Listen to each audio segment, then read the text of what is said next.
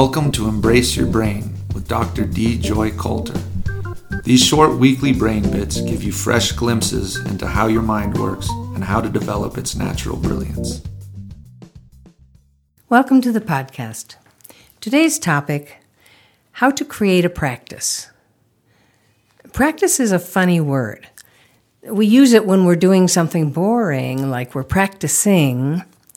But sometimes when we practice over and over, whether it's basketball shots or handwriting or sketching or weaving, something kicks in. Somewhere along the way, our practicing shifts and it becomes a practice. And when it does that, it goes into a different state of mind and it benefits us in a new way. Practicing can be drudgery, but having a practice can be quite nourishing.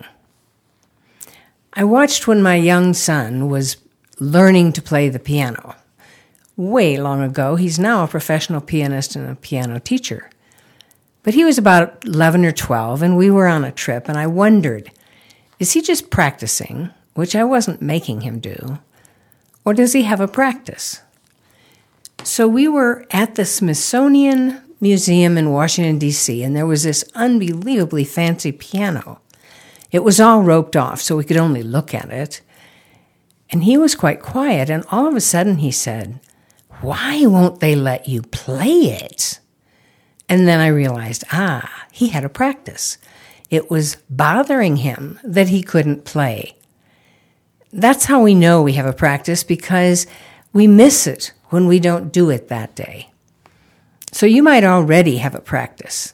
But if you don't, I'd like to give you some pointers on how to create a really small one just to get that feeling of satisfaction when you're doing it, moving into a brain zone you don't normally get to hang out in, and the strange feeling of missing it or longing it when you didn't have time someday to do it. This is a good time to try this because you probably have more time. Your calendar doesn't look a whole lot fuller than mine, probably. If you can carve out ideally 20 minutes, but I could say even 12, if that's all you've got, I think you can begin one. So let's look at how you might go about it. First, there's what to choose it doesn't quite matter what you choose as long as it's something that has some basic interest for you at the beginning. It's going to get boring, I warn you that. It could be that you don't read very much and now you've picked up a book that would be worth reading. Or maybe your handwriting is terrible and you'd like to practice having better handwriting.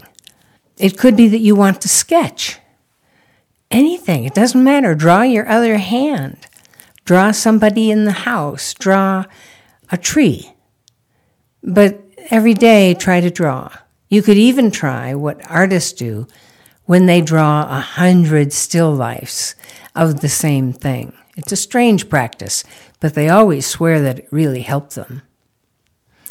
It could be that you want to carve, even a sweet little box for somebody that you've carved and glued or hammered together and decorated or sanded down is worth choosing.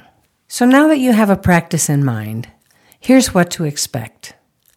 You're going to go through several stages if you stick with it. The first stage we could call novelty. I mean, you didn't pick something you hated, so it does have some interest for you. But you begin to feel that, you know, this could get old pretty fast. And that's the point of it. When it gets old, when you're doing it and it isn't entertaining anymore, now you're going to meet your own will. And that's one of the beauties of having a practice. Because instead of doing just what you want, you're doing what you will. You insist that you're going to do it anyway. I'd call this the I'm not enjoying it stage. This is the hard one. It could last for two or three weeks. So see if you can hang in there. Doing this, practicing, perhaps 20 minutes a day if you can handle it. If that doesn't work, go to 12. But 12 minutes a day. and at least five days a week, okay? So you do it and you're repetitive. Be careful during this phase that you don't get absent minded about it. Don't go through the motions where your mind is somewhere else or hate it, hate it, hate it while you do it. Give it your undivided attention as if you cared. It's almost a fake it till you make it kind of phase. If you begin to have a funny feeling that something's missing on a day when you didn't practice, that's a terrific sign because it means you really are going from practicing to having a practice. Somehow your will has been affected and your character is growing. There's a dignity that kicks in and you feel better about the day because you gave that much time to yourself and your own little practice. If you're living with other people and you can persuade them to try it too, it can be very interesting if everybody did their practice at the same time. So, this is a small idea.